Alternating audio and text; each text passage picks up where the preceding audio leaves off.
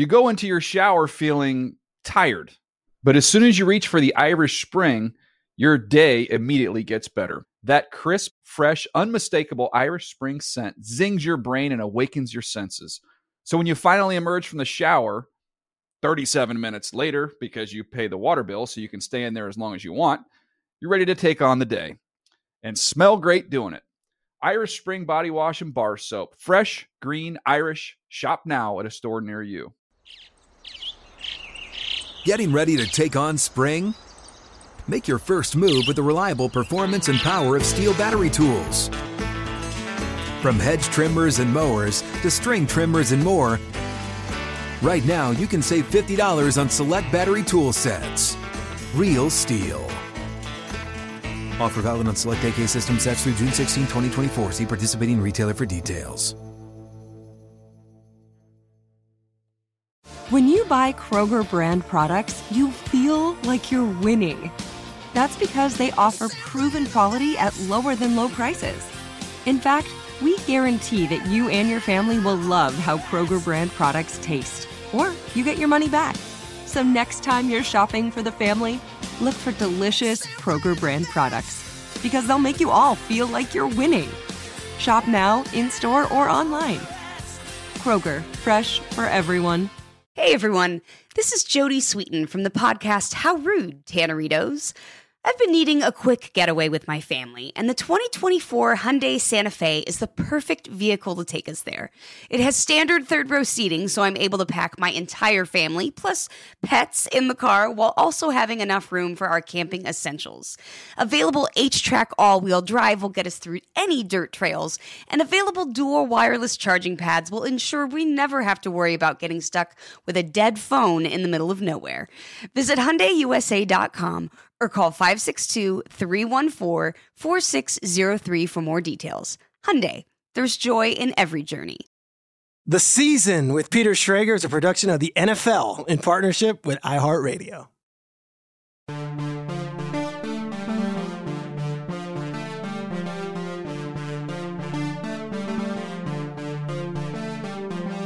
What's up, everybody? Welcome to another episode of The Season with Peter Schrager. I love the music.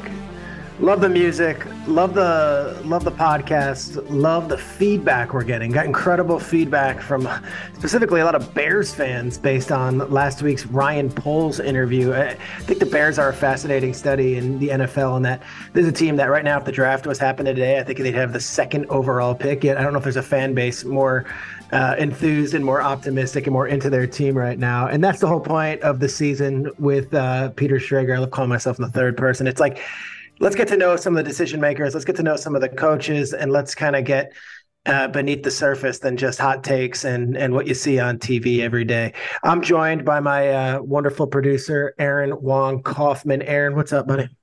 Not too much. It's pretty cold here in New York. We're not quite 6 feet of snow in Buffalo, but it's winter.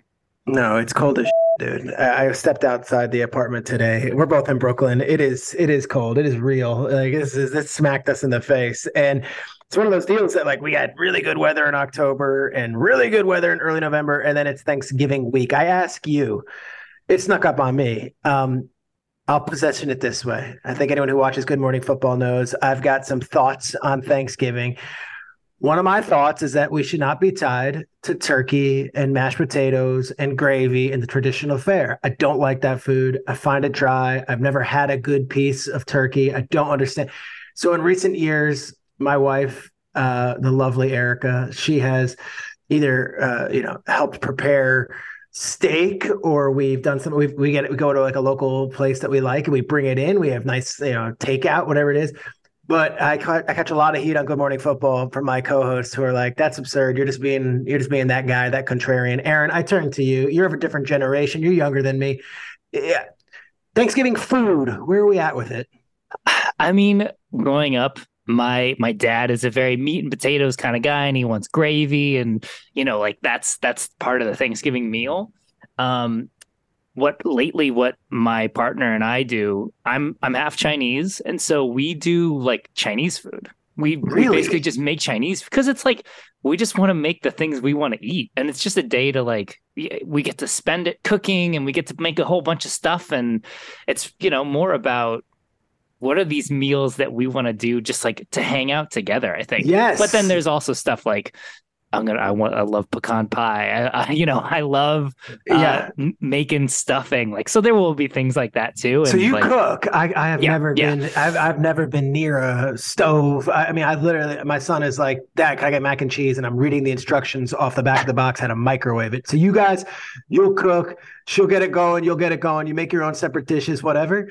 Yeah. Yeah. And we have, a slightly larger kitchen than we used to, but in the past it was definitely the dance of two people moving throughout a small Brooklyn kitchen trying to find, you know, the space to cook together. It's a fun thing.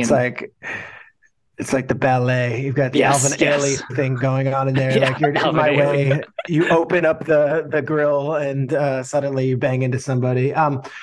I'm all for Thanksgiving, and they added this night game now, and it's like they've always had the two games when I was growing up. This night game, it's a marathon. Are you prepared? I know we had my buddy Dietrich on last week saying you got to prepare for this week. It's an intense sports week, but I think it's an intense food and football viewing day, Thanksgiving. Are you prepared? Yeah, so we have – I mean, this is a little too inside baseball, but, I mean, the Bills, my team, are playing the early game.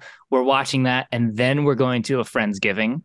And so – no, Friendsgiving. I don't know that term. What's a Friendsgiving? Oh, Friendsgiving. It's like instead of – if you're not in a place with your family, you spend it with a group of friends. I also know I am the only one in the group that watches football, so I will kind of be off to the side. What are they watching? Ooh, are they nothing. They're just hanging out. They're just chatting. Just hanging. Yeah. So, So I figure every person under 30 is just scanning TikTok and playing Wordle all day. Is that a bad characterization? I hope you're not playing Wordle all day because there's only one Wordle a day. So if you're playing it all day, it's taking you too long. That's it. All right. You want to talk a little ball? Let's talk a little ball. Let's go 4 downs. All right. First down, Zach Wilson. What do you make? You know, we had Saleh on. What do you make of this whole Zach Wilson situation? Oh boy. So we're recording this on a Tuesday. I don't know if I've seen a coach have a more definitive non-statement than Robert Saleh did Monday when he said he's still evaluating who's going to be the quarterback. And I think it goes back to not only the performance Sunday, I really think Zach Wilson screwed the pooch with that press conference afterwards. And I think that goes from to the equipment guys, you know, looking at him saying, really, dude, to the players, obviously, right up to like the ownership where they're saying, wait a second. That's a team that we haven't beaten in years and has owned us. And you're going to say you can't take any account for it. Let's listen to what Zach Wilson said when reporters asked him if he put the burden on himself. As an offense, though, I mean, when you guys are only able to score 3 points, the defense only lets up 3 points. I mean, do you feel like you let the defense down at all? No. So now what? Well, I'm going to just go through the machinations of all this. You've got this young quarterback, and here's what's happening. The Jets are a lot better than they expected to be. I could tell you this from conversations with not only Saleh, but with the front office and the ownership. I don't think they ever expected to be 6-4 going into Thanksgiving week. Their expectations have exceeded even their wildest dreams. So that's from internally. But with that, now suddenly everybody needs to pull their weight. This defense is incredible. This front four is marvelous. Mosley is playing like an all-pro linebacker. Sauce Gardner might be the best corner in football this year. I mean, this is not me being exaggerating or hyperbole. That's how good the Jets' defense is. Also, their offensive line is playing well. Their wide receivers are playing well. And when you see both Elijah Moore and Garrett Wilson talking a little bit after the game or on social media, this is where my eyebrows get raised. And for Wilson to come across as tone deaf, for Wilson to be the weak link right now, even this week of Saleh having to debate whether he's the guy or not and doing that publicly, I would like to think that would either A, light a fire, or B, bring something out of Zach Wilson that we have not seen at this point. I would say he's, if not the worst, He's the most disappointing quarterback that we have on the field this season. That includes Russell Wilson, Derek Carr, all the guys that we know. I thought at the very least we would see some sort of jump. So what now? I think the Jets have a few days as we record this on Tuesday. I don't think they're going to announce anything on Tuesday or Wednesday. That gives them no strategic advantage. I wouldn't be shocked if he was benched. I wouldn't be shocked if he was benched, even for just 1 week or whatever. That performance, and it wasn't just the punt return. And I know, Brent Boyer, the special teams coach, is going to wear that. And of course, Salah's going to wear that. What are we doing? And, New York fans remember Matt Dodge kicking it to Deshaun Jackson in, I think, 2010. And he returns it, and everyone, Matt Dodge, I don't think ever punted again in the NFL after that. I don't blame the Jets special teams. They've been good all season. The 3rd and 1 pass that Wilson had, and he had a wide open man over the middle, and that's fine. But to throw a check down behind the sticks on 3rd and 1 in that situation in the fourth quarter in a 3-3 game, that to me shows a lack of awareness, a lack of courage, a lot of stuff. And then after the game, the blasé response, I think, really rubbed people wrong. New York's a different media market. You might be able to get away with that stuff. And some of these other markets, not New York. It's been the story all day, all week. And my point about the team being better than they expected to be, at some point, the defense says, what the hell? Like, we're playing our butts off, and I've seen it. The Giants used to have this when Strahan's defense would be so good, and, the Giants' offense would be anemic, and you'd hear about these, like, rifts in the locker room, and then eventually the offense, came alive, and this team can flourish. Like, that's just one example. There's so many others. But gosh, what a conundrum for them, for a team that I don't think expected to be going anywhere. They're in Thanksgiving week. They're now in last place in the AFC East. When if they had won, they'd be in first place in the AFC East. And they're at this true crossroads, and they might be benching the number 2 overall pick. And if they do bench him, I don't think it's the worst thing to happen for either the Jets or Zach Wilson. I would also say I don't think it's the last of them if he does get replaced this week. All right, 2nd down, last night on Monday Night Football, 49ers blew out the Cardinals in Mexico City. Is this the 49ers finally finding their groove? Is this just the Cardinals being a bad team? Which trajectory are we paying attention to here? Yeah, I think the rest of the league took notice that, oh, no, this is not what we wanted. The 49ers to get hot again around Thanksgiving and go on their run. This is what they do historically under Kyle Shanahan. They start slow out of the gate, then they start cobbling things together, and then they hit their stride in November, December. I remember a couple of years back, they started off hot. They were like 8-0. They lost to the Seahawks on a Monday night game in overtime. Then they had this like stretch where they had to go to Baltimore in the pouring rain and then go to New Orleans. And I think they lost the Baltimore game, but like played tough. And then they went to New Orleans, and Jimmy G on national TV like lit up the Saints defense, and he was throwing them all over the yard to everyone, and Mostert was scoring touchdowns, and Emmanuel Sanders was scoring touchdowns, and it was like, okay, this is the team. And that team obviously went on to play in a Super Bowl last year. Same kind of thing happened late in the season. They start rattling off wins, they get to the playoffs, and they establish themselves as this tough, hard-nosed team. This year's identity has taken a few weeks to figure itself out, but last night, I don't care if that's the 78 Steelers on the other side of the ball. You've got Kittle as tough as nails. You've got Ayuk, who's throwing blocks but also making plays. You've got Deebo everywhere all over the field. You've got Juszczyk all over the field. And then you've got the 2 running backs and all of a sudden a resurgent Elijah Mitchell. I think everyone dropped them from their fantasy team. We're like, all right, McCaffrey's the guy. And no. If you know Kyle Shanahan, you never drop those running backs because he's going to use all of them. And then, of course, McCaffrey. And then the biggest story to me was Jimmy G. Jimmy G was dialed in, 4 touchdowns, looked good. No, the Cardinals defense is not going to be mistaken for the 2000 Ravens anytime soon. But the Cardinals defense has won some games. They played well last week. They've played fine. I mean, they're not some total pushover. And to see runs on 8-9 yards a clip, that offensive line is no joke. Trent Williams is no joke.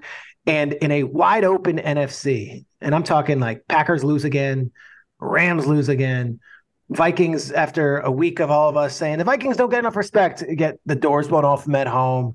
You go right down the list. Are the Eagles anything you're scared of right now? Are the Cowboys, the team that we saw this week, or the one that gave them a 14-point lead?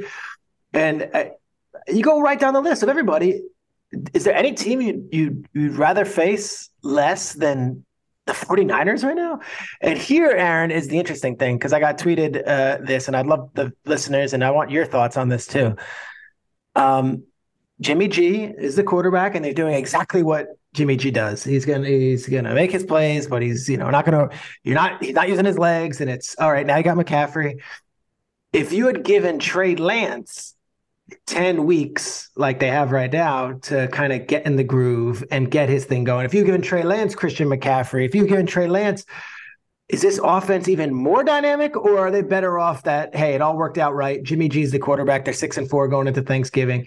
What's your thoughts on that? Because I personally am like, I don't know. I just think Trey Lance needs to get through September and October, and then it would be like, all right, he's got his confidence. We would know one way or the other, and then you could always bench him for Jimmy G. But Trey Lance could run, and they were running him, and he was running the wheels off of him in the first couple drives there against the Bears, and like then the injury happens, and you're like, ah. But I don't know what this offense would have looked like if Trey Lance was there. It might have been even scarier. Yeah, I mean, I wish, I don't remember the exact number, but there's whatever the stat of how many passes he's made in his career, Trey Lance, because he didn't even play a ton in college. No. He's got like some of the least experience out of any of the starting quarterbacks, in quotes, like depending on whether or not we think he's the starter. But after watching the Bears and seeing Justin Fields elevate the entire offense just purely off his running ability and like a couple of excitement. Yeah. And how, like you were saying, like that, that fan base is energized by Justin Fields, even if they're losing. It'd be pretty amazing. And like, yeah, if any passer has the safety valve of CMC and then also can go over the top to Kittle or Ayuk or Deebo. I mean, the fact that like when you were listing off their offensive weapons, you didn't even mention CMC by name. That's how stacked they are. Yeah.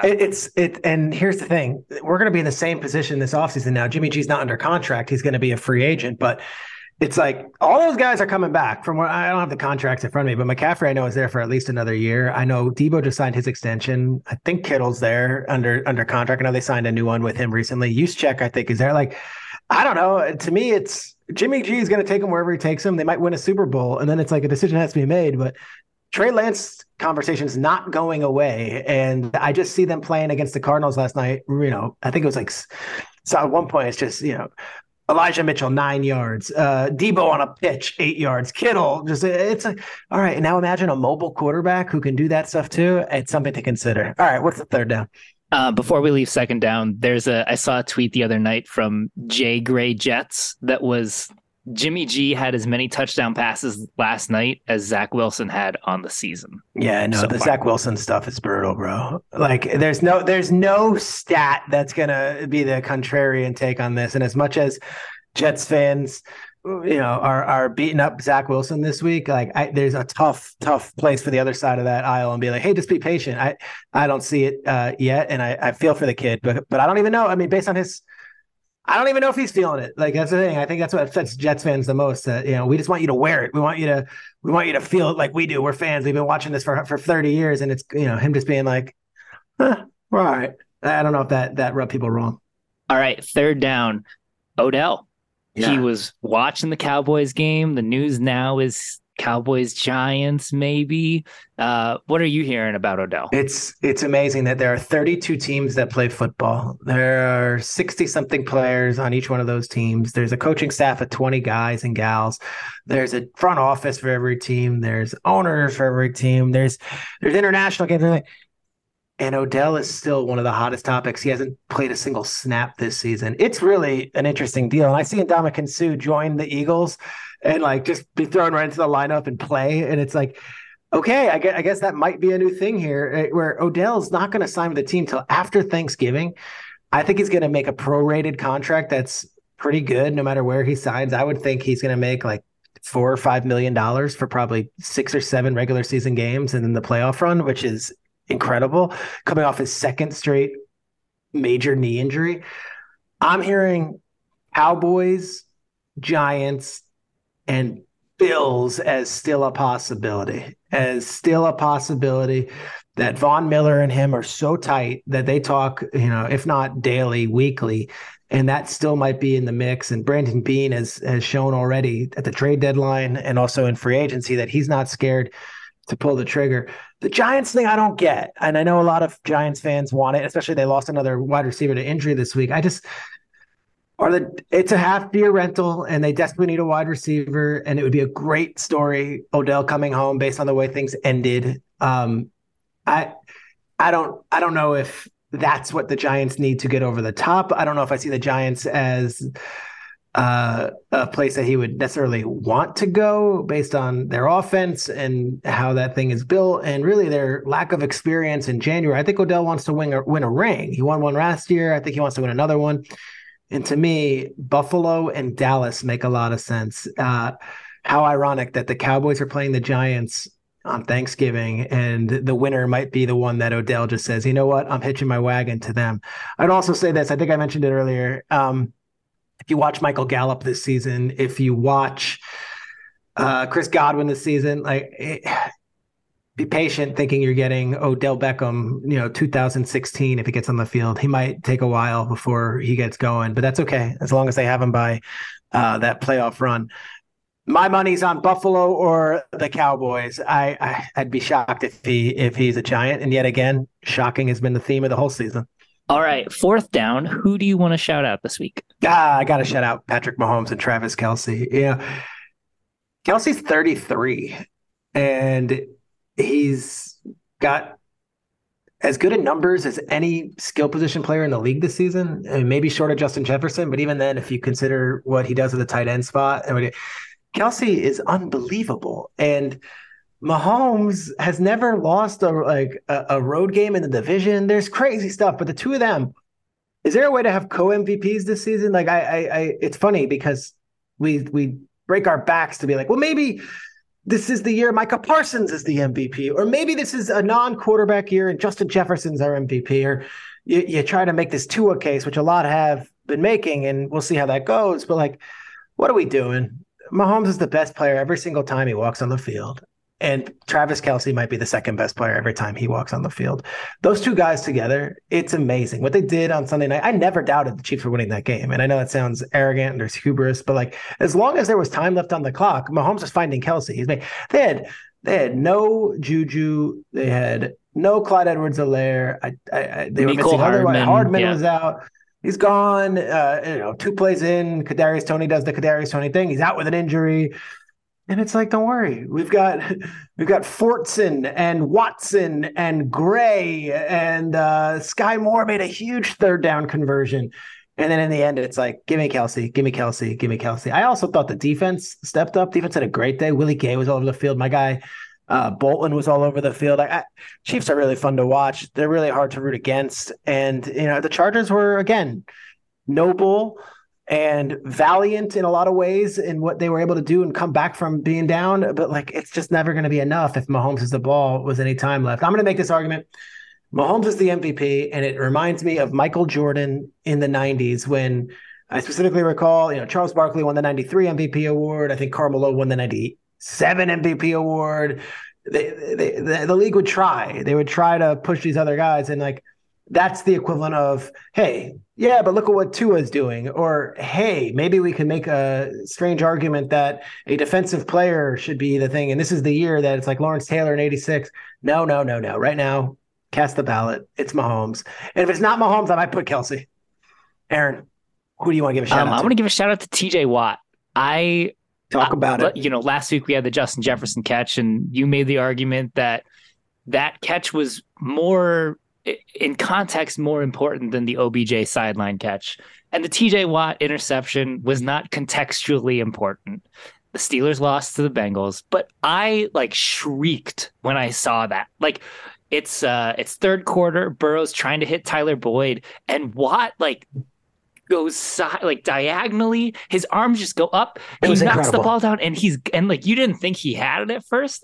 It was so amazing. And that's one of my favorite things watching football, and really any pro sport is these are people doing physical things I will never be able to do. And none of us. TJ Watt is also, such an incredible player. He was injured for so much of the season. I feel like he kind of lost a little shine. He's not as getting as much hype. Yeah, it was Micah Parsons. He's so good. Yeah. And that interception, like if anyone didn't see it, just go watch it. It's like 4 seconds, and it's my favorite thing that's happened this year.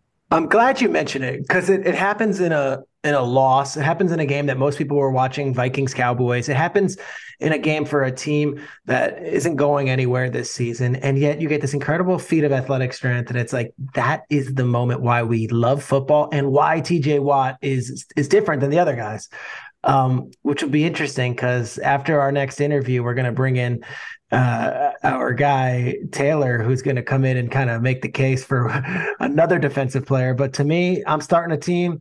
It's still Aaron Donald. It's still TJ Watt. Those are my two guys on defense. Awesome. All right. Should we head into our interview? Yeah, let's go. Our interview this week is a great friend of mine. I've known him for 20 years, and he's about to have one of the biggest afternoons of his life. He's the lead play-by-play voice for Fox Sports, and he is calling the Thanksgiving matchup between the Giants and the Cowboys, a huge career accomplishment. Can't wait to welcome in my Jersey brother, Kevin Burkhardt. You go into your shower feeling tired. But as soon as you reach for the Irish Spring, your day immediately gets better. That crisp, fresh, unmistakable Irish Spring scent zings your brain and awakens your senses. So when you finally emerge from the shower 37 minutes later, because you pay the water bill so you can stay in there as long as you want, you're ready to take on the day and smell great doing it. Irish Spring Body Wash and Bar Soap. Fresh, green, Irish. Shop now at a store near you. What's up? I'm John Wall. And I'm CJ Toledano, and we're starting a new podcast presented by DraftKings called Point Game. We're now joined by three-time NBA Sixth Man of the Year, elite bucket getter. Let's please welcome Jamal Crawford to Point Game, King of the Court one-on-one tournament. If they had it back in your prime, do you think you could have took it all? I'm going to be honest with you. I don't think I could have took it all, but I think I would have shocked a lot of people. I think Kobe and everybody in their prime, Kobe would win a one-on-one contest. Yeah, because you got to think, he's going to guard. He don't care about guarding.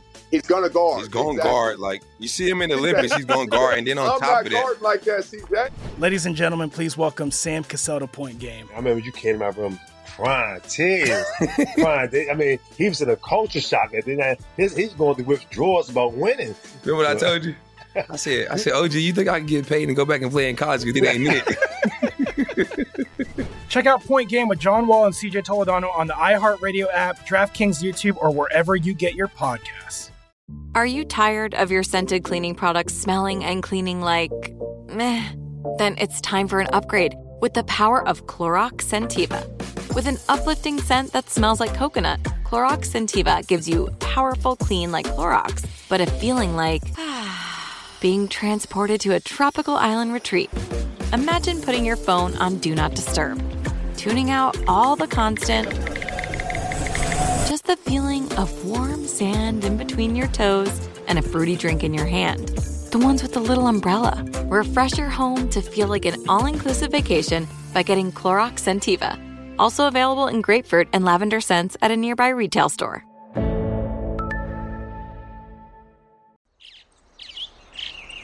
Getting ready to take on spring? Make your first move with the reliable performance and power of Steel battery tools. From hedge trimmers and mowers to string trimmers and more, right now you can save $50 on select battery tool sets. Real Steel. Offer valid on select AK system sets through June 16, 2024. See participating retailer for details. And now the voice you're going to hear when the game begins between the Cowboys and the Giants on Fox. It's his first time ever calling a Thanksgiving football game, and I think that's maybe the ultimate honor in play-by-play calling, and maybe even beyond the Super Bowl, considering the amount of people that are going to be gathered around watching Cowboys-Giants. I couldn't be happier for him. Ladies and gentlemen, let's introduce Kevin Burkhardt. KP, what's up, man? Driggs, baby. I'm good, man. I'm good. How you doing? I'm good. I think I maybe just went over my skis and said Thanksgiving is bigger than the Super Bowl. You're doing both this season, but as someone who's been hacking away at this career for over 20 years, to be 48 hours away from calling Thanksgiving Day football on Fox, what's it mean to you, man? No, it's real. I get what you mean. Like, you know, I look, obviously the whole thing's big, right? I mean, the whole job is big, and we're doing big games every week, but You know, there were a couple on the calendar that I thought that it might like hit me and be like really, really cool. One of them was Dallas Green Bay, which turned out to be epic awesome. a couple weeks ago. You know, just because Lambeau, Cowboys, Packers, Aaron Rodgers, McCarthy back. And then so that was awesome to be a part of. And then, yeah, yes, the playoffs and the Super Bowl would be great. But Thanksgiving Day, man, I mean, the thing like we, you know, growing up in a football family, it was, you know, it was kind of eaten around both games, right? Yeah. Catch the early game, halftime, go throw the football on the street, eat the meal between games. You know, then the Cowboys game's on, you watch that. You know, maybe halftime you watch, or maybe you go throw the football again, and then, you know, you watch the rest of the game, you have dessert after the game, that's it. Like, that was the day. So I feel like it's obvious it is an honor, and because it's like, you know, you're in people's homes every week, and a lot of people's homes, but I feel like people – you're really in people's homes, you know, because, you know, Uncle Stevie's over and Aunt Elba's over and, you know, they're all kind of watching and they're all have a glass of wine or a warm glass of milk, whatever it is. And you're kind of like hugging everybody. So I think it's beyond awesome, man. I really do. I'm so excited. I was trying to go back in my head and I'm like, you know, I'm a little younger than you, not much, but I'm trying to think like what's my first Thanksgiving football memory? I have a memory of the Leon Lett in the snow and Pete Stoyanovich missing the kick. And then, you know, that was like early 90s, I guess. I remember the missed coin toss with Bettis and Phil Luckett and all that. But like, yeah. What's your earliest Thanksgiving football memory? Earliest is a good question. I mean, I certainly remember the snow game with Leon Lett. That was Miami, right? I mean, that was because, I mean, snowing in Dallas. That was made no sense. Why was it snowing in Dallas? I still don't get it. I have no idea. So, like, that was, like, totally beyond wild. I remember Randy Moss against Dallas. I remember that. You know, I mostly remember Madden and Summerall, to be completely honest. And, you know, John giving out turkey legs and turducken legs to Emmitt Smith. I mean, that's the stuff that I remember maybe more so than the games at some point. You know, it's all the fun stuff around it, which is why I think it's awesome. It's just, it's not just the game. It's everything around it and like the holiday that you're doing it on. Let me give you the bingo board because GMFB, our show, we did it one year and it was like we clicked it like perfectly. All right, you get the Madden and Summerall highlights, right? So we'll get the target thing. Okay, we'll also get the mandatory shot of the truck and everyone waving, right? Are we getting one of those? Have to. I mean, you're asking me like I've done this before, but that's a staple. Like it's like we got to have the shot of the truck. You know, we got to have the Z and Russo, director and producer, waving hello. There they are, pretending they're working hard. They're pressing something, but they're really not. Buttons, you know, the whole thing. You know, get Jacob Ullman back there in the back row. Jacob Ullman waving, Jake Jolivet waving. You get all Jolly will fly in. Like we'll have Rich Gross will be there. You know, like the whole crew will be there. So, you know, it's, which I think is awesome because it's like, it's such a big audience. It's nice to say, look at all these people that work hard to make this whole broadcast go because it's certainly a heck of a lot more people than us. Yeah. And I think that part is really. You get one more mandatory thing, and I think CBS does it. I don't know if Fox does it. The ending credits after the game, and you get the picture of everyone on the crew with their family. And I always like that. I'm like, that's a nice touch. They used to do that for CBS. I don't know if Fox does it, but it'd be like, here's like Bill and Susie, you know, Bill operates the camera. There's Susie. There's their kid, Jonathan. And they're at like Coney Island. And it's like, all right, there they are. They're on Thanksgiving. Great. Good to see them. I don't, you know, we haven't gone over a lot of stuff for the broadcast yet, obviously, but like we played a clip of Madden and Summerall on Thanksgiving during our Giant game. It was the LT interception return. Yeah, 1980. I hope we play a ton of Madden clips. Like I loved it. Like it's just, I eat it up, you know, constantly. And so like, I'm hoping, you know, obviously the whole day is honoring John, like all the games are on CBS and NBC too, but like, give me as many John and Pat clips, you know, as much as I love John, I love Pat just as much. Like as a play-by-play guy, like I live for Pat, you know? So like, it's, I don't know. It's special, man. It's so cool. And I'm so happy for you. I made it seem like you're hacking away like you were, you know, but your career has been awesome and you've been rising and rising and you deserved and earned every moment of this. As we check in at week 12 as the lead announcer on Fox Sports calling the NFC package, like, how's it going, man? And like, what surprised you the most so far? Because you could always dream of this happening, but then you get in the thick of it, and you're like, I didn't expect that to happen. Yeah, you know, it's been awesome, man. I mean, it really has. Like, you know, when you go into a situation like this, I mean, it's like you know, Joe and Troy were there for 2 decades. Like, that's a long time, right? So people have long-standing relationships. And, you know, we're, even though I've been at Fox for 9 years and, you know, Greg's was there last year, like, we're the new guys, essentially. We're the new guys in the office, right? So you walk in, you don't know how they're going to react to you or, how, you know, what they're going to think of you and, you know, think you're any good and all that stuff. I mean, from day one, it was like, welcome to the family, embrace, like, we love you, like, the whole thing. And I know that sounds kind of cheesy, but dude, it's been awesome. Like, it felt like we've just fit right in. I think there's been some cool symmetry, the fact that Greg and I got to do it together because we have such a bond. As you know, we go back a long time and we did a whole year together. So the fact that we got to kind of jump in together, I think has kind of been fun and helped us both, because like, he knows me really well and I know him really well. So then it was just getting everybody else to know us and vice versa. So, you know, I don't think there's really anything that's been super surprising. I mean, it's just getting used to different styles of shows, you know, like the crew that I've been on my whole life with Petey Majeska and Artie Kempner, like they do a little different show than Z and Russo do. It's not good, bad, or indifferent. It's just everybody has different viewpoints and creativity. So I think it was just getting a little used to each other in terms of that. But it's felt like I worked with them for 25 years. I mean, it's felt seamless. It's felt fun.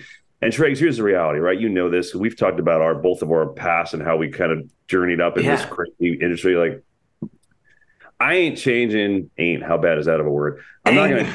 I mean, that's Jersey. I ain't gonna go do that.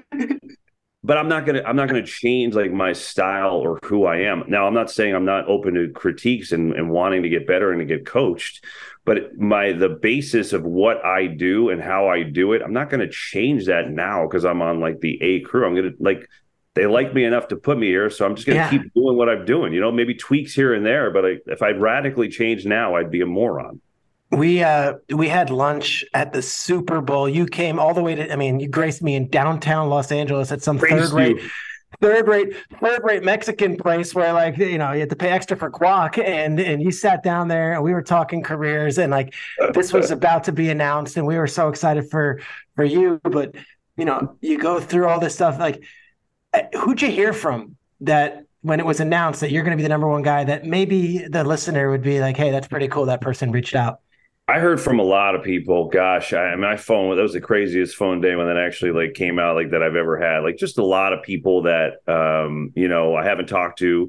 A lot of people. I mean, I heard from Joe Buck. That was Is that right? Did Buck reach out? Yeah, that was literally the first person on my list of texts, and I try to get back to everyone. That says a lot about him, but also says a lot about you that you guys had, even when you're the number one and number two guy, I can imagine you're not crossing paths. You're not necessarily, you know, ever in the same place at the same time, but that's pretty cool of Joe to do that. Yeah. It was all, like, we talked too, like when he left and we talked, you know, so, but he was the first, which I thought was amazing. And for so many people, you know, Mike Tirico reached out. I thought, like, you know, like David Wright from the Mets, like, you know, like, yeah, like really nice, like just people being genuinely happy that I got the opportunity. I was just so touched by it. So and then it was just a lot of people that I couldn't that I hadn't seen or talked to in a while, you know, just friends that maybe, you know, life happens and you hadn't heard from in a long time, people from way back, even in high school. So it was cool. Yeah. And then obviously you said you have a connection with Greg Olsen. For the listeners, take us back how far that actually goes when a young Kevin Burkhardt, fresh pipes in the booth. Who was he covering back in the late 90s? So my first job out of college was calling high school football games, Shregs, for this little AM 1,000-watt radio station in northern New Jersey. And Greg Olsen was the Gatorade Player of the Year in New Jersey. His dad was the coach for a very long time at Wayne Hills High School. So, you know, I got to know his dad well. I had like production meetings with his dad. We'd go watch tape with his dad, break down like the team and the opponent. He would help us out. And then, you know, we did different teams, but I did some of Greg's games when he played in high school and interviewed him a ton after games. And it was like, you know, so he was really like the first guy that I talked to and interviewed, like, as a professional out of college. Like, that was my first like real job. So it's just funny. Like, it's funny now that the two, you know, Jersey dudes who were like, you know, back in the day, bunch of knuckleheads, he goes on as a Hall of Fame career. And then he decides, let me go have another career, and he's paired up with me, of all people. So it's just funny how it's full circle type stuff, right? And he's a trip. I know Aaron Andrews was on another podcast talking about just how funny he is. He's got a ton. I don't know if he shows it in the booth like quite as much as I almost want him to, but this guy's hilarious, Greg Olsen. Like, is he the best to hang with just socially? And I feel like he's a great hang.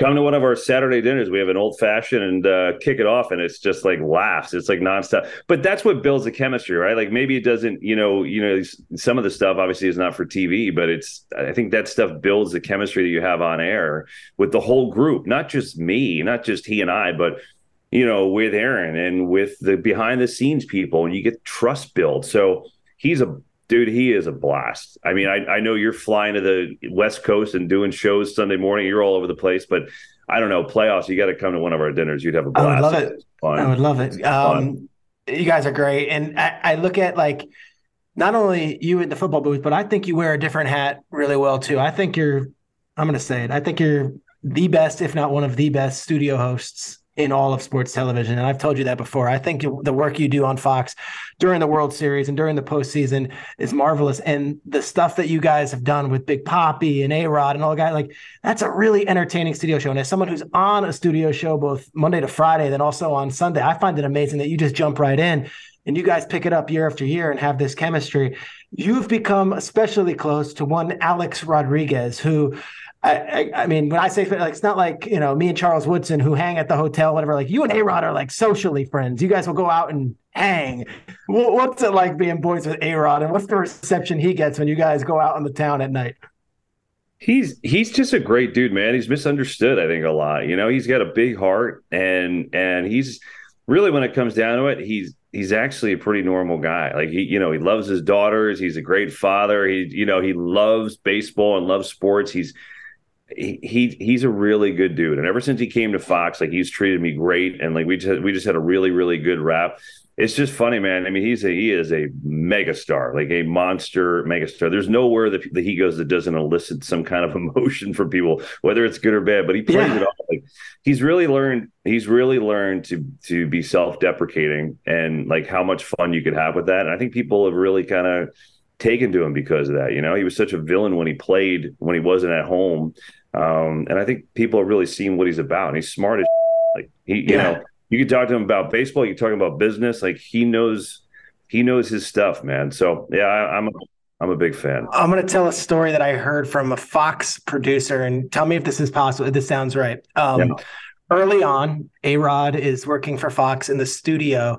And when you're a big fancy ex-player, you and I don't get this treatment, but at Fox is how they treat the ex-players. We're peons, but the ex-players get treated like gold. Okay, I mean gold. If you're an ex-player looking for a job, do not consider any other place than Fox. I will tell you that right now. And what they would offer is obviously you get a hotel room, you get a car service. By the way, I'm kidding. Fox treats Kevin and I very nicely. But you know, a guy like A-Rod, when he's coming through, or Frank Thomas or Big Papi, it's like you get first class treatment. So he's doing the studio show in Century City at the Fox lot, doing the show, whatever. And the show ends, and he gets undressed, and he's getting ready, and he just heads outside. And one of the producers is like, "Whoa, where are you going?" And he's like, "I just called an Uber X back to the hotel." And the producer's like, no, we have a driver ready for you. And he's like, "Oh no, I'm good." And he just hopped in like an Uber X for $7 and went back to his hotel and didn't think twice about it. Tell me if that sounds accurate, or if that's just like tall tales. Like, Alex Rodriguez is a great guy. Let me tell you a story. No, he'll go like, you know, like we're in the World Series. Like we'll be like, I'm like, "Hey, I'm going to walk in the stadium and get some French fries or something like that." He's like, "Oh, I'll come." I'm like, "What? You can't come. You'll get destroyed." You know what I mean? So it's like, I don't think he realizes like half the time. He's just like, "Yeah, I'll come do that." Like, no, you can't. Like you can't, bro. Like that, you're gonna get beer spilled on you, and that will inevitably get spilled on me. So he does act like that. He's just like, why? What's wrong? You know, it's funny. One of the cool things about being on the number one crew is you get the best game every week. And that means you get to see the top quarterbacks.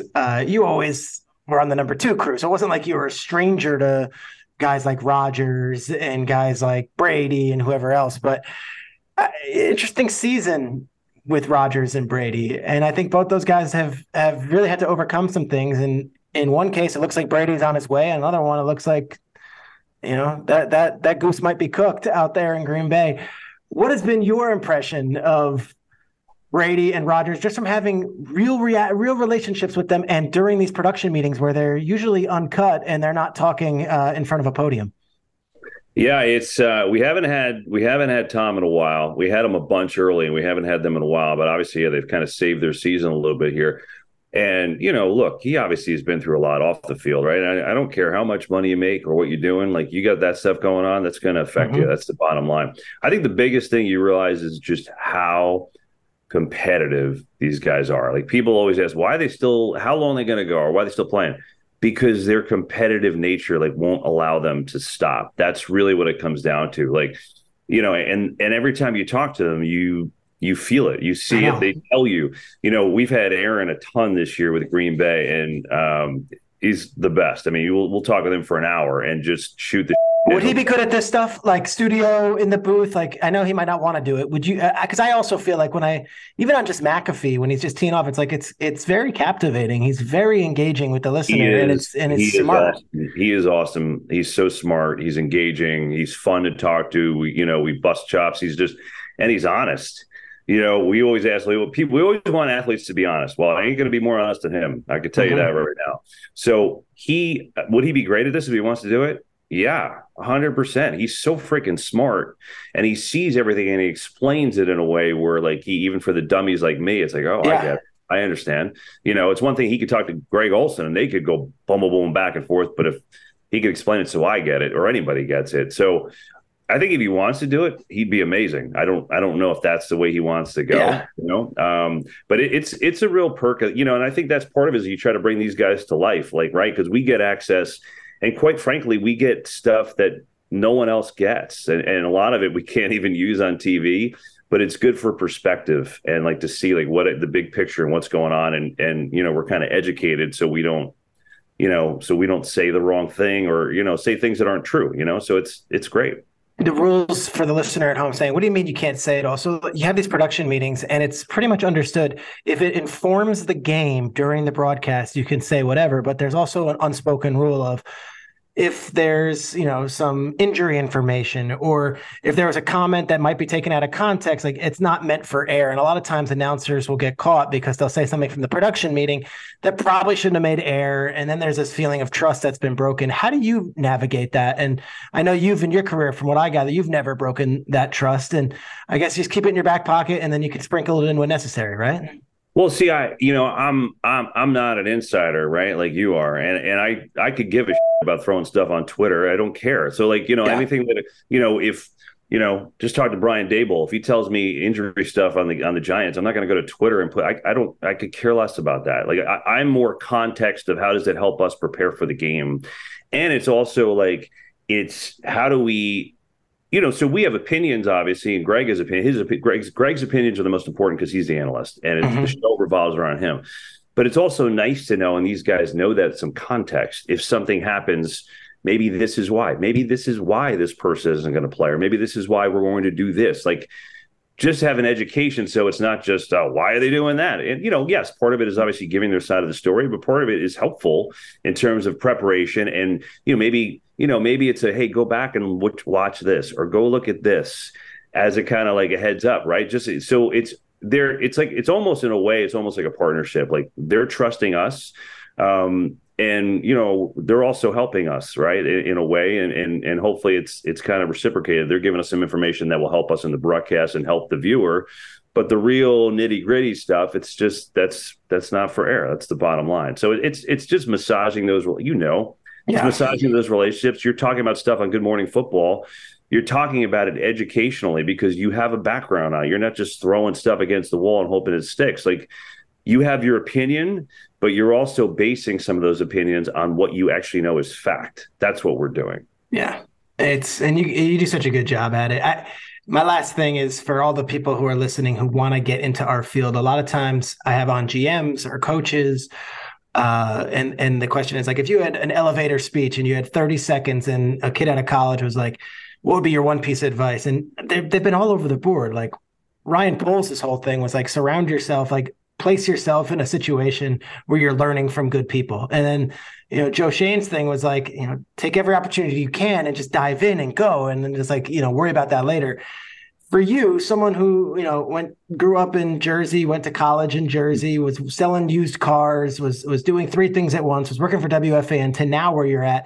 A lot of people just look at the finished product. What would be your piece of advice for a young man or woman leaving, let's just say, college right now with a broadcast journalism degree and someday wants to be a professional play-by-play announcer? Well, I say it all the time, so it's easy for me. I just shoot for your dreams and don't stop. And I'm not saying that every single person is going to be calling a World Series or a Super Bowl or hosting their own show on Good Morning Football, whatever. But it's so important to have your dreams and to be able to go and try and get them and work your tail off to go and try and get them. Don't listen to anybody if they say it's impossible. You're not going to get that. No, too hard. You're not going to make any money, blah, blah, blah, blah, blah, blah.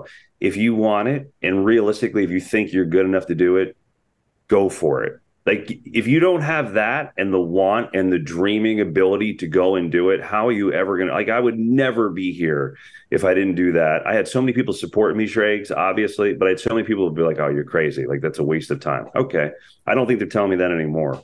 So you have to have that. Shoot for your, I tell the college kids who I talk to all the time, just shoot for your dreams. Like, why not? Why wouldn't you? Right? Like, would you agree? I mean, I hear you. And it's like, my other thing is always this, and I don't know if they're going to bleep it out. Like, just don't be an a**hole either. Like, I feel like you got 100% Q rating. Ian Eagle is 100% Q rating. Anyone who meets Mike Tirico loves him. Jim Nantz loves him. Joe Buck, great. Like, don't be an a**hole. Be great. Be gracious. Be hardworking, but also treat people right. Listen, I agree with you. That's how I've always tried to be. I'm sure there's times that people have caught me on bad days or no sleep days, or maybe I haven't been the greatest, but I certainly strive to treat everyone with kindness because that's how I was raised. I don't think it's that hard to say hello or smile or be nice. Learn someone's name. I just don't think it's that hard. So not everyone's going to love you, but I think if you treat everyone with respect, hopefully they have the same for you. I 100% agree. I just think that's easy. I'll go back real quick to probably divisional round or wild card round 2019, 18. Texans are playing the Bills. I had to be in Fox in LA on a Sunday morning. I was invited so graciously by Kevin to hang out with his family and watch the game. We're watching the game. Do you want to tell the listeners what I was preoccupied with the entire time while we were watching Texans Bills? Am I allowed to say this with the phone? Yeah, yeah. We're sitting there on the couch watching Texas Bills. Can't relax because having snacks. Hey, hold on one second. Gotta be quiet.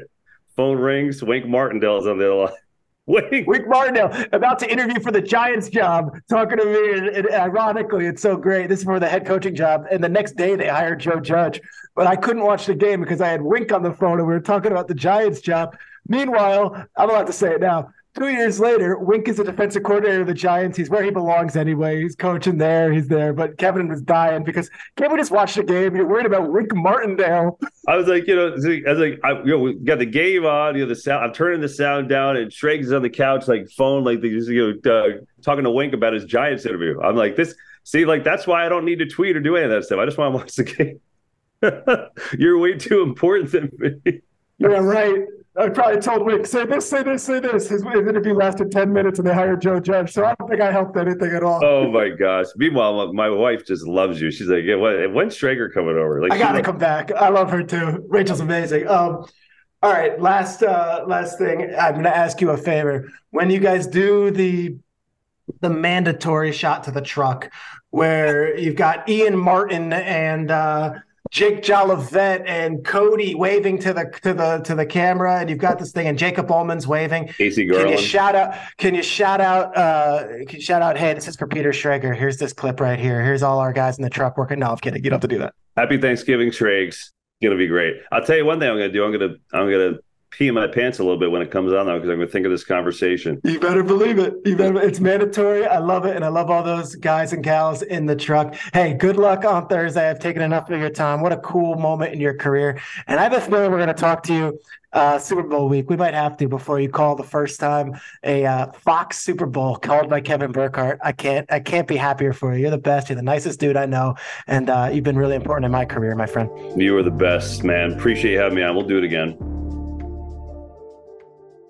You go into your shower feeling tired, but as soon as you reach for the Irish Spring, your day immediately gets better. That crisp, fresh, unmistakable Irish Spring scent zings your brain and awakens your senses.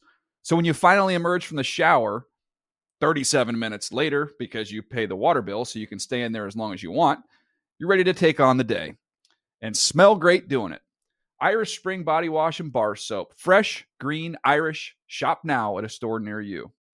What's up? I'm John Wall. And I'm CJ Toledano, and we're starting a new podcast presented by DraftKings called Point Game. We're now joined by three-time NBA Sixth Man of the Year, elite bucket getter. Let's please welcome Jamal Crawford to Point Game, King of the Court one-on-one tournament. If they had it back in your prime, do you think you could have took it all? I'm going to be honest with you. I don't think I could have took it all, but I think I would have shocked a lot of people. I think Kobe and everybody in their prime, Kobe would win a one-on-one contest. Yeah, because you got to think, he's going to guard. He don't care about guarding. He's going to guard. He's going to guard. Like, you see him in the Olympics, he's going to guard. And then on top of that. Like that, see that? Ladies and gentlemen, please welcome Sam Cassell to Point Game. I remember you came to my room crying tears. I mean, he was in a culture shock. And then he's going through withdrawals about winning. Remember what I told you? I said, OG, you think I can get paid and go back and play in college because it ain't it? Check out Point Game with John Wall and CJ Toledano on the iHeartRadio app, DraftKings YouTube, or wherever you get your podcasts. Are you tired of your scented cleaning products smelling and cleaning like meh? Then it's time for an upgrade with the power of Clorox Scentiva. With an uplifting scent that smells like coconut, Clorox Scentiva gives you powerful clean like Clorox, but a feeling like being transported to a tropical island retreat. Imagine putting your phone on Do Not Disturb, tuning out all the constant, just the feeling of warm sand in between your toes and a fruity drink in your hand. The ones with the little umbrella. Refresh your home to feel like an all-inclusive vacation by getting Clorox Scentiva, also available in grapefruit and lavender scents at a nearby retail store.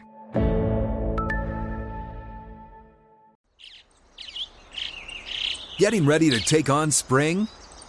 Make your first move with the reliable performance and power of Steel battery tools. From hedge trimmers and mowers to string trimmers and more, right now you can save $50 on select battery tool sets. Real Steel. Offer valid on select AK system sets through June 16, 2024. See participating retailer for details. Can't wait to hear Kevin on the call with Greg Olsen, Aaron Andrews, and Tom Rinaldi on Thursday. I couldn't be happier for the guy. Kevin Burkhardt's one of the true great men in this industry who's always been good to me and has been good to everyone he's ever worked with. Excited for him to have a legendary call in his first Thanksgiving game. You know, earlier in the show, my guy Aaron and I, we have been talking and we were going gaga over TJ Watt. And earlier this season, I've been going gaga every single week on Micah Parsons. I'm going to bring in our friend Taylor Kiles from the NFL Network Research Group right now because Taylor has a thought and I wanted to give him the platform and I want him to make me smarter. Taylor, what's up, my man? I'm doing all right, brother. How you doing? Happy Thanksgiving week. We were talking earlier before we get to your take. I am not a traditional Thanksgiving meal guy. In fact, I am anti dry turkey. I am anti-candied yams. I am anti the gravy boat being passed around from Grandma Millie to Grandma Rhoda to everyone, and then finally getting to me, and I'm getting the remnants. Let me ask you, we spoke with Aaron. Taylor, are you in on traditional Thanksgiving meal, or are you one of these new wave guys like me and Aaron who are like, hey, let me just enjoy what I want to enjoy on Thanksgiving? I've been a new wave guy, man. My mom always knew when I was growing up, we got to make a ham for Taylor because I do not think turkey should exist in any capacity. That may be blasphemy, but I can't stand it. You got to give me a little something different. I don't care what the meat is as long as it's not turkey. It's dry. It's boring. It's offensive in a lot of ways. I look at that turkey and I just think, who wants to eat that on any day? And then Thanksgiving, people fake it and they act like, oh, well, if you deep fry it and No, I don't want it. If you got to do that much to it, then there's something wrong. It doesn't have to always be complicated. Just stick with the basics. How did you eat your ham as a kid? How does that prepare? Because I'm willing to make the shift to ham. I've had steak. I've had pizza on Thanksgiving. Blasphemous. I know I will have anything but turkey, but I have not done a proper ham. What is the preparation for the ham? Usually it was always honey glazed for me, and that kept Lil Tay happy. That was what I would usually go with. And then I think we actually went the Christmas Story route. At least one Thanksgiving did Chinese food. So I'm all about switching it up. I'm a guy who likes variety anyway. So as long as it's just not the turkey, give me the mac and cheese, the collard greens, those conventional. All the fixins, the sides are fine. Staples. The sides are what you come for. And then you just need a meat that can, it doesn't ruin the rest of the meal. And like I said, turkey it's an infiltrator. We don't need it. An infiltrator. I love this. All right. So we had you on last week. You made us smarter talking Justin Jefferson. But this week, I think everyone was watching the end of that Jets-Patriots game. And the big storyline is, the Jets' inability to move the ball. And even in New England, the big storyline is what's wrong with Mac. But I'm going to have you on right now and make us smarter. We talk so much about Parsons. We talk so much about TJ Watt. Who's the most underappreciated pass rusher in the NFL today? Ironically, I think it's actually the guy who leads the league in sacks, and I would say that is Matt Judon. Now, I am a Patriots fan, so I got to stand on the soapbox for my guy. But when you look at next-gen stats, all right, so going back to 2016, Matt Judon is currently on pace to have the second highest sack rate behind TJ Watt's record-tying season. So I think that's a pretty good company to be in. And it's pretty interesting to see how he does it because Judon also has, according to PFF, the most unblocked pressures in the NFL. So conventionally, you might think, okay, maybe he's having an easier time than other guys. But the Patriots actually had a really cool adjustment to, I don't know if you remember, but Judon kind of slid off at the tail end of last year. He had all those sacks, all those numbers, and it went down. Teams started to chip him more. They started to give extra help to try to take him away. What the Patriots have done a lot this year and where most of Judon's sacks have come from is on line games and stunts. So a defensive tackle, sometimes a linebacker in the middle of the defense will occupy the center and the guard to his side. Now, while he's doing that, Judon, the guy who's big and explosive, he's 260 pounds and he's shot out of a cannon, gets to loop inside, avoid the extra help that teams put on the edges to try to take care of him. And then it's so hard for those bigger interior guys to deal with, that big shot out of a cannon when he's coming at you and you're thinking you had to block somebody else. And then he's just really hard to get away from because he's got the long arms. He's a bigger linebacker. So a lot of his production, he can win one-on-one. He's got a great speed move. He likes to rip around the edge and flatten, which again, he's such a big guy. You don't see that very often, but a lot of his production has come thanks to the help of his teammates, but also some really good scheming from the Patriots. I love Judon. We've had him on Good Morning Football probably a dozen times over the years, Raven, and then now. And it's like, here's what's cool about him. Small school guy, Division II school, and a great program there, but a smaller school. Gets into the league, makes an impact, and then goes to the Patriots in one of their first big free agent signings. Like they had Gilmore a couple of years ago, but like Judon, when they signed Judon, it was like, whoa, they're spending a lot of money on a guy who's not from their team. That's rare. And then he actually has exceeded expectations. Then you add to the fact, and this is the stuff that we like, you will talk about the numbers and the inside rush. Single-digit jersey, red sleeves, cool look, great energy on the sidelines, amazing press conferences, always has a personality, a point of view, always looking to bust chops a little bit when necessary. As a Patriots fan, you have to love what he's brought to this team. Oh, yeah, and you can't forget the celebration either. Like, how many guys are getting a sack in the entire team? The entire fan base is doing the exact same thing in unison. Like, that's pretty awesome as well. And then I remember when we used to play the Ravens, I would always kind of say under my breath, like, who's that 99? Right, like, that Matt Judon guy is pretty good. He's, like, one of the biggest dudes on the field, and he's running around. And even this year, a lot of his sacks have also, he's wrangled Lamar Jackson and Justin Fields and chased those guys down. Like, he's just such a fun player to watch. He's also good. Talk about the pass rush, and that's what gets all the headlines. But as a run defender, he's not bad either. He uses that size, and he can is a big reason the Patriots have really solidified their run defense. As long as they're not playing any mobile quarterbacks, that is yet to be seen. 6-4, going into Thanksgiving. They've got a game Thanksgiving night in Minnesota. Give me the pulse of the Patriot fan. I do Bill Simmons' podcast every week. I get his feelings. I know where he's at. But give me your thoughts, Patriots. Are we like tentative? Are we feeling good? Is that win feel like he escaped a win, or do you feel like that was a triumphant win against the Jets? Like, where are we at right now as a Patriots fan? I think the excitement level for the defense and special teams are at an all-time high because, I mean, they're the ones who kept you in the game, and they're the reason you won the game. The defense is playing some outstanding football, especially considering how much their rookies have been involved. Jack Jones, one of PFF's top-graded corners, came in, and he's been really good as a tough electric turnover machine. Marcus Jones, who returned the punt, has also had some time on defense, and he's really been able to bring a lot of value. So I don't think anybody's worried about the defense. I think, you know, the pass rush is there, the coverage is there, they're in good shape. Offensively, it's hard not to be skeptical, especially David Andrews might be out for the season. Isaiah Wynn's going to be missing time. So everything, you know, as I'm sure you know, it starts in the trenches. So that's an area of concern. It'd be nice if the quarterback could make a play too, though, dude. I mean, that's, I will say, I was critical of Mac Jones. I think that he was putting a ball up for the opponent way too often. The turnovers were inexcusable. He has gotten better. I thought last week really was his best game. I know. I think he completed like 22 or 27. It wasn't like his numbers were bad. His completion percentage was fine. It's just you don't have any fear that he's going to do anything. And I know it's windy, but like at no point in that game, if you're a Jets fan, are you worried about Mac Jones beating you deep or doing anything special? Absolutely not. Honestly, I think that beating them deep isn't really even where you want to see the Patriots right now. They came out in the season and were like, hey, we're going to try to be like the Bills. Over the yard. Exactly. Yeah. And they're throwing the same like 3 or 4 concepts at you, and teams were defending it. Mac's getting sacked. So I think what they really need to get back to is some more of that underneath passing game where you get the ball in Ramondre Stevenson's hands, the guy who turned a 3rd and 18 into a first down on sheer willpower. You know, they've got the workhorses to dink and dunk underneath and get back to that Patriots offense they've had success with. So I really think that if they can kind of tone down the aggressiveness, pick their spots better, and just get the ball out of Mac's hands faster, I think we could start seeing him play more point guard and excel within his own skill set. Everybody, if you're watching, you've seen the Patriots play, but number 9 with those red sleeves, keep an eye on him Thursday night, Thanksgiving evening, Vikings versus Patriots.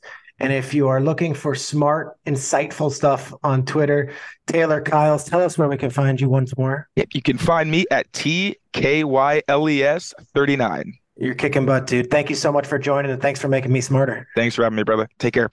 Taylor's great, and I had to bring back my buddy Detro because last week the feedback was incredible. People wanted more. He went on a 15-minute rant about the following 10 days of sports, starting with the opening of the World Cup and then taking us right through college football, NFL, and then this wild week that we're in the midst of right now where it feels like at any given moment there's a World Cup goal going on or a football game occurring, and then there's like crazy college basketball going on in Maui at the same time. It's almost overwhelming, and yet I'm bringing in Detro now. Detro, what's up, buddy? It's Tuesday morning amidst the stretch that you called the 10-day embrace the sports monsoon. How are you handling it?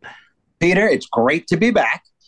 Me personally, I'm handling it great, but that's because I put a lot of preparation into this. You don't just jump in Saturday morning and start watching like you've never watched before. You had to have a roadmap ready to go.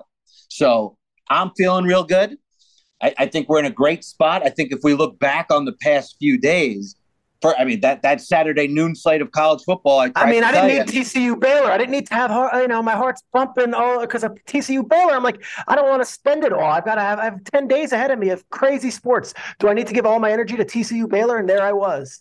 The answer to that is yes, because they're a top 5 team. There's college football playoff implications. If you're going to get a game, top 5 team that comes down to the very last snap of the game after a fire drill running on the field. That's what you're looking for at the noon slate. And then you flip right over to ABC with Michigan, Illinois, and that goes down to the last snap of the game. That's a heck of a way to start the weekend.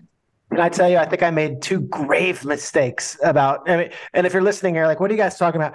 Todd laid it out last week. He said, hey, we've got 10 straight days of crazy sports.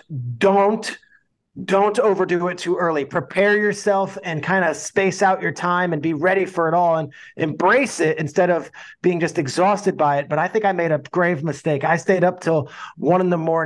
on Saturday night watching UCLA, USC, 2 teams I don't have any connection to, and I don't know if it really affects the college football playoff. And then on Monday night, I stayed up to the bitter end of a 49ers versus Cardinals game in Mexico City that was decided by the second quarter. Todd, I think I messed up.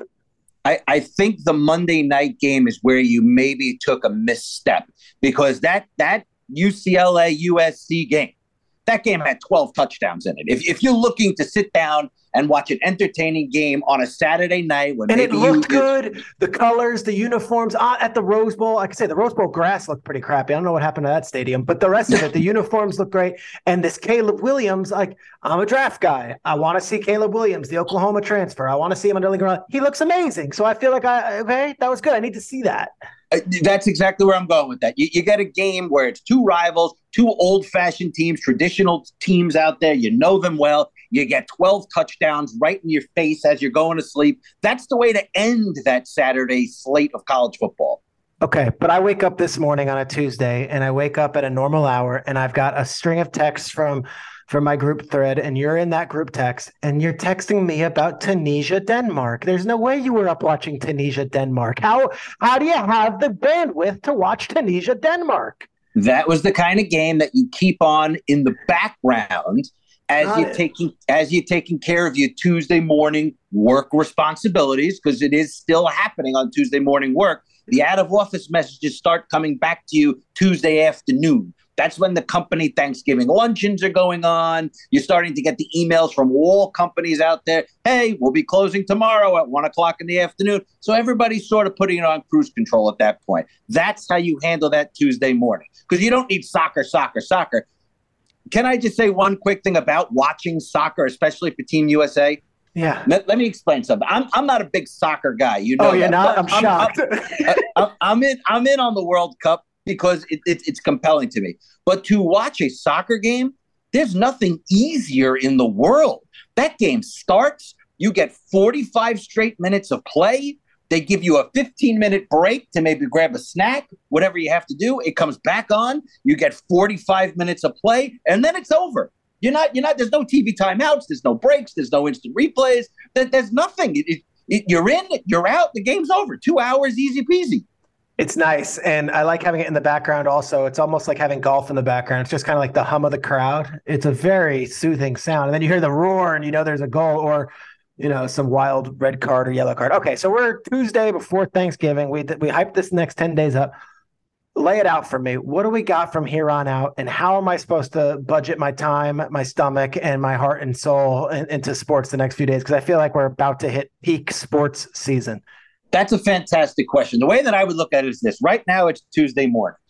Me personally, I would recommend take Tuesday night for yourself and your family. Do what you have to do. You want to go out for dinner. You want to, step out, go see a movie, whatever it might be. There's nothing crazy going on in that sports landscape tonight on Tuesday.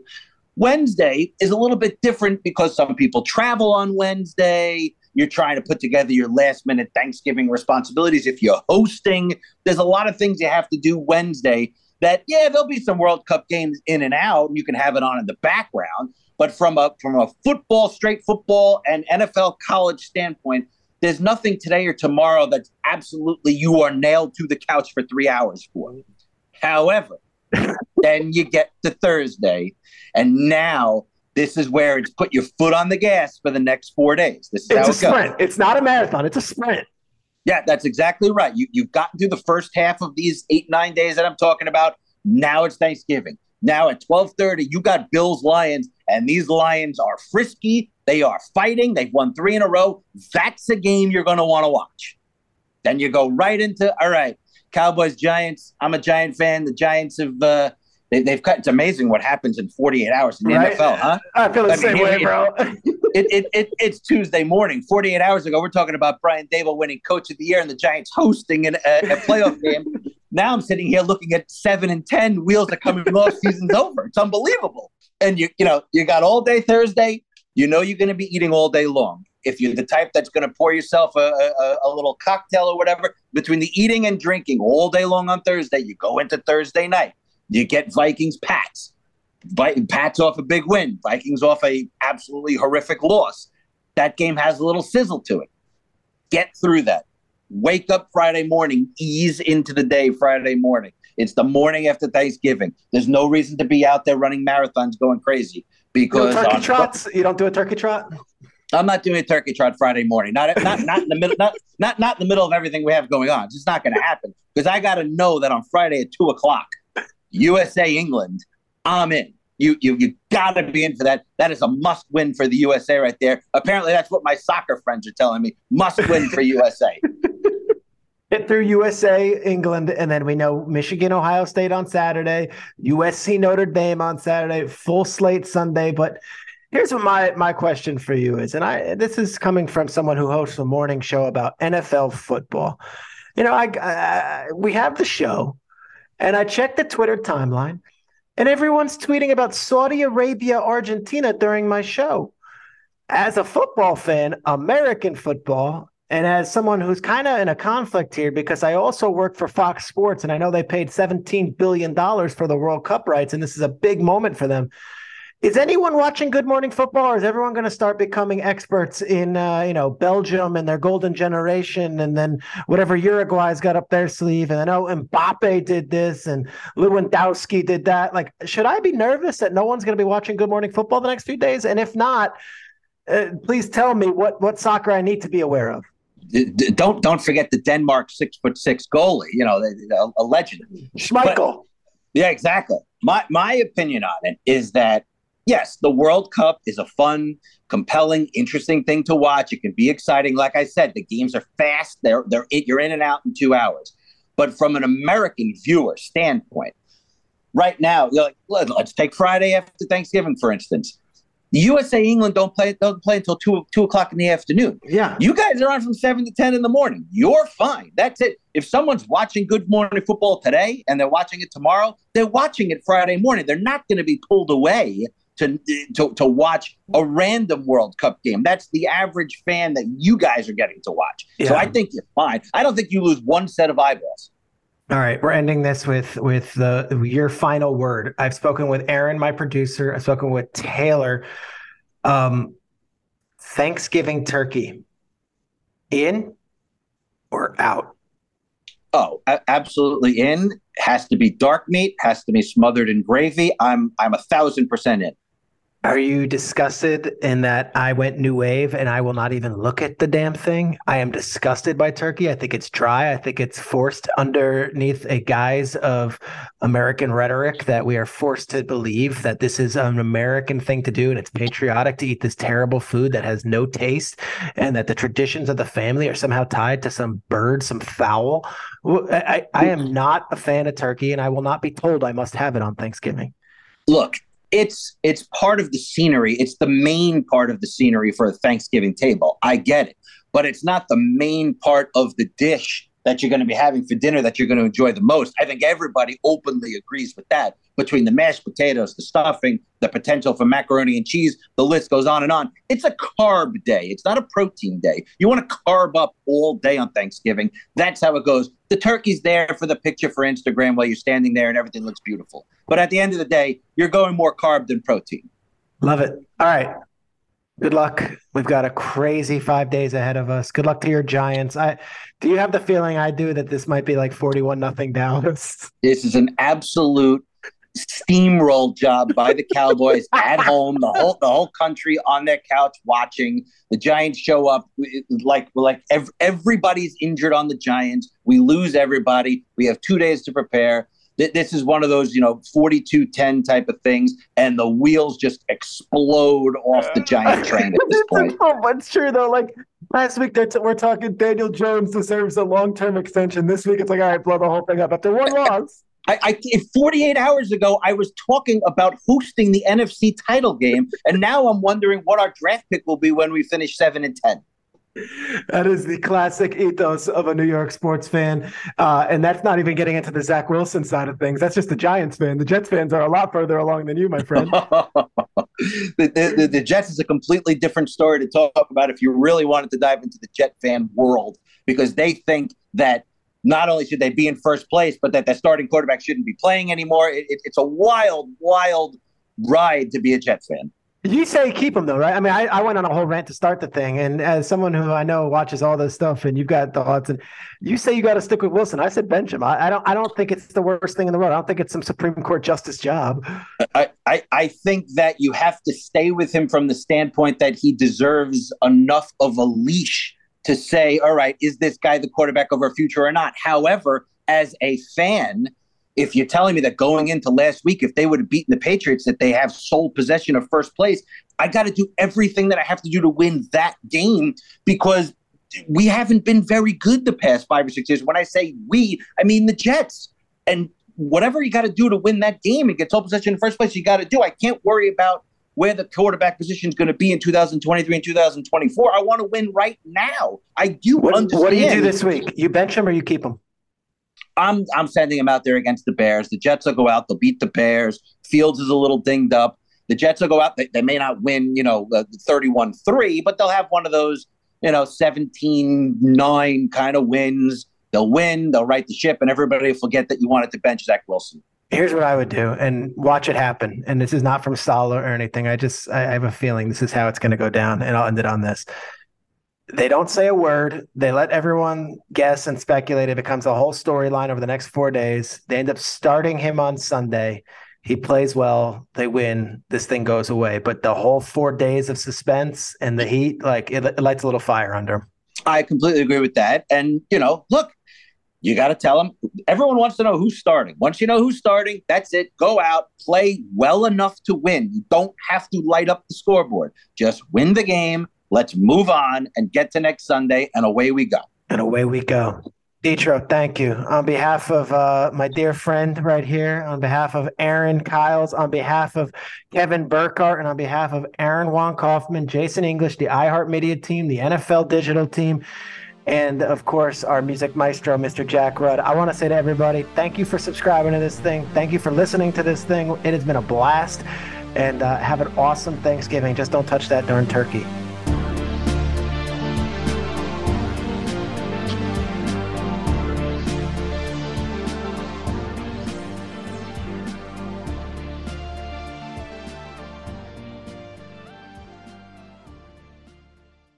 The Season with Peter Schrager is a production of the NFL in partnership with iHeartRadio. For more podcasts from iHeartRadio, visit the iHeartRadio app, Apple Podcasts, or wherever you get your podcasts. You go into your shower feeling tired, but as soon as you reach for the Irish Spring, your day immediately gets better. That crisp, fresh, unmistakable Irish Spring scent zings your brain and awakens your senses. So when you finally emerge from the shower 37 minutes later, because you pay the water bill so you can stay in there as long as you want, you're ready to take on the day and smell great doing it.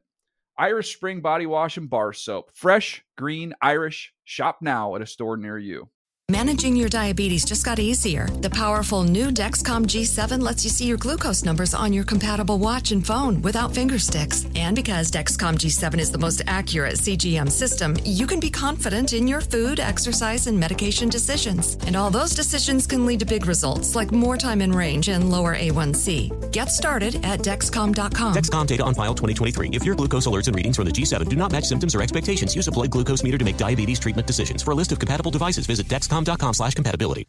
Open a limited-time 11-month certificate at Kemba Financial Credit Union. At 5.25% APY, it's more than triple the national average, plus it's a safe and secure way to grow your money. Visit your local branch or kemba.org/cb for details. Offer expires May 31st, 2024. APY equals annual percentage yield. Restrictions apply. $500 minimum and $250,000 maximum deposit. Advantage status required. Comparison based on bank rate average. Federally insured by NCUA.